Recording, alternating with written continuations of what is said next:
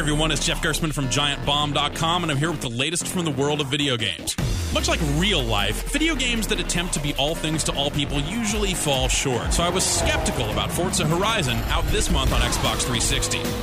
It takes the hardcore reality of racing simulation from the Forza Motorsport series and drops it into an open world with the kind of activities you'd expect from an open-world racing game. It's a beautiful day here in Southern California. Sounds like the sort of thing that could ruin what people liked about the previous games, right? But it comes together in an exciting way that feels true to both styles while giving you a great alternative to the track-minded mentality of the other Forza games without going into full-on ramp madness like Need for Speed Most Wanted. Hard job, but these guys nailed it. It's super fun. You should check it out.